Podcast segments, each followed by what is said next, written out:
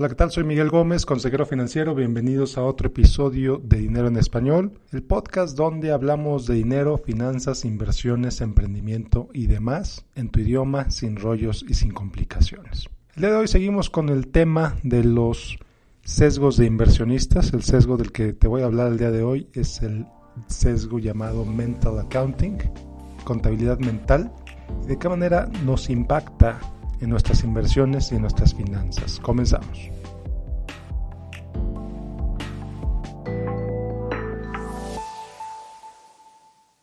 Bueno, pues llegamos al episodio número 3 de los sesgos de inversionistas, de esta serie especial que te estoy eh, haciendo las próximas semanas. Y el día de hoy toca a un concepto que a mí me parece muy interesante y que estoy seguro que muchos de nosotros, incluido yo, hemos sido víctimas de este tipo de comportamiento. Me refiero del mental accounting, la contabilidad mental. Originalmente escrita por Richard Thaler, ganador del Premio Nobel de Economía en 2017, la contabilidad mental es un concepto muy interesante en el que nosotros, las personas, clasifican diferentes fondos de diferentes maneras. Es decir, que si ganaste, te ganas mil pesos en la lotería o en un boletito de esos que le rascas, o te ganas mil dólares en un boletito de esos que le rascas, o te ganas mil dólares en el casino, los vas a tratar diferente que mil dólares que ganaste en tu trabajo. O si, por ejemplo, tu abuelito te regaló unas acciones de determinada empresa, las vas a tratar diferente que las acciones que tú compraste, aunque sean de la misma empresa. Y esto es algo muy interesante, tiene consecuencias que pueden ser catastróficas incluso en muchos casos. Yo lo he visto con ciertas personas, por ejemplo, resulta que su abuelo les regaló acciones de una empresa y resulta que esa empresa se convirtió en un gigante multinacional y esas acciones ahora valen millones de dólares maravilloso, la verdad es que es maravilloso que esas acciones tengan ese valor.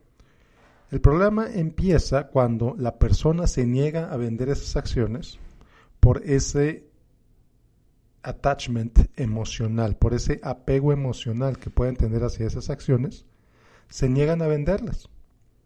Y se niegan a venderlas, se niegan a venderlas porque se las regaló su abuelo o porque las heredaron de su abuelo. Entonces las, tratan totalmente diferente que acciones que hubieran sido resultado de otro tipo de transacciones, que si las hubieran comprado ellos, por ejemplo. O si las hubieran dado en el trabajo, por ejemplo. Es completamente diferente. Entonces, y lo he visto también con otros casos, en el que, por ejemplo, una persona recibe un contrato millonario y le duele tanto lo que va a pagar en impuestos le dices, oye, espérate. ¿Reaccionarías igual si ese dinero te lo hubieras ganado y no tuvieras que pagar, si te lo hubieras ganado en, una rifa, por ejemplo? Un millón de dólares que te pagaron en un contrato y el que vas a tener que pagar 35% de impuestos, ¿es diferente a un millón de dólares que hubieras ganado de otra manera? ¿O prefieres ganar un millón de dólares y pagar 35% de impuestos a ganar, no sé, 300 mil dólares? Y no pagar tanto de impuestos. La mente funciona de manera muy interesante y la verdad es que he visto muchas veces este impacto. Es un impacto tremendo, es un impacto sobre todo emocional, no tanto un impacto financiero. Sí puede ser un impacto financiero cuando tenías a vender las acciones que te regaló tu abuelo, por ejemplo. Pero tratamos diferente dinero de diferentes maneras o dinero que nos llegó de diferentes formas, lo tratamos diferente. No lo tratamos como dinero a todo el dinero en general, lo tratamos de maneras diferentes. Me acuerdo mucho, por ejemplo, uno de mis tíos cuando era niño, una de mis primeras memorias alrededor del dinero. Uno de mis tíos me regaló una moneda de plata, junto con el libro, el libro de los tres mosqueteros. Entonces este era un libro, un tío que yo quería mucho, me regaló este libro, me regaló esa moneda de plata, una monedota, grandota, mucho más grande que cualquier otra moneda en ese entonces. Entonces me llamó mucho la atención. Y él me dijo que hiciera lo que quiera con ella.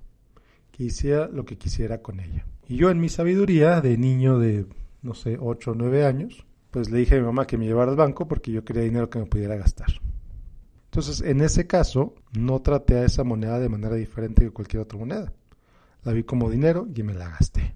Otras personas, por ejemplo, con otro nivel de madurez emocional o con un apego emocional más grande, ya sea a esa moneda o, a un tío muy querido, posiblemente nunca se hubieran gastado esa moneda. Posiblemente en lugar de gastársela, se le habrían hecho algo diferente con ella, no sé, enmarcarla, meterla en una bóveda, hacer algo diferente a lo que yo hice. En resumidas cuentas, el mental accounting es tratar diferente dinero de diferente manera. Dinero que te llegó de diferentes maneras, lo tratas de diferentes maneras. Entonces, por ejemplo, si tu sueldo normalmente, si tus ingresos normales, si tus ingresos familiares son de 100 mil dólares, por decir algo, vamos a decir que tu sueldo es de 100 mil dólares, y de pronto te ganas 100 mil dólares en un sorteo, muy posiblemente lo vas a ver diferente a que si tu sueldo sube a 200 mil dólares. Con todo y que estamos hablando de 100 mil dólares extras. ¿Sí me entiendes? Si ves la diferencia entre ver el dinero de manera diferente a ver el dinero de manera igual. A final de cuentas, ambos casos son 100 mil dólares. 100 mil dólares que te ganaste en un sorteo o 100 mil dólares extra que tu sueldo subió. Y los vas a tratar de manera totalmente diferente.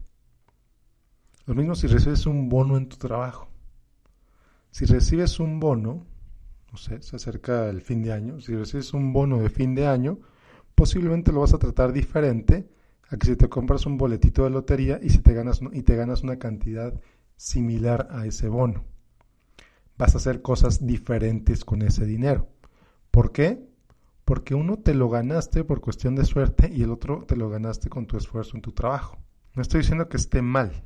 Lo que estoy diciendo es que es importantísimo que tengas conciencia sobre la manera en que tu mente trabaja para evitarte que caigas en este tipo de trampas que tu cerebro pues te hace, que tu cerebro juega contigo.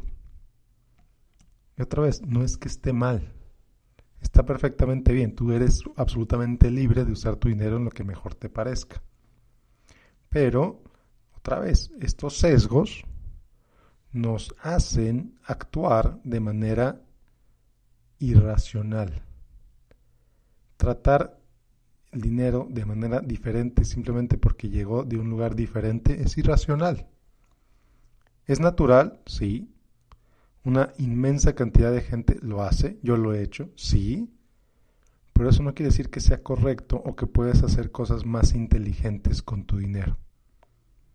Entonces, simplemente hacer conciencia de estos sesgos, pues te va a ayudar a actuar de manera diferente, te va a ayudar a tomar mejores decisiones con tu dinero, te va a ayudar a tomar mejores decisiones con el uso de tus recursos no solamente de tu dinero, de tus recursos en general.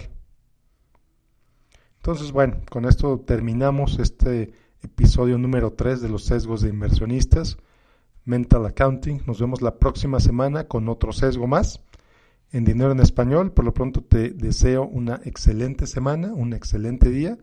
Muchas gracias por acompañarme y como siempre te invito a que me sigas en facebook.com diagonal Miguel Gómez Consejero ya que me dejes tu correo en miguel-medio Que tengas un excelente día. Muchas gracias por escuchar.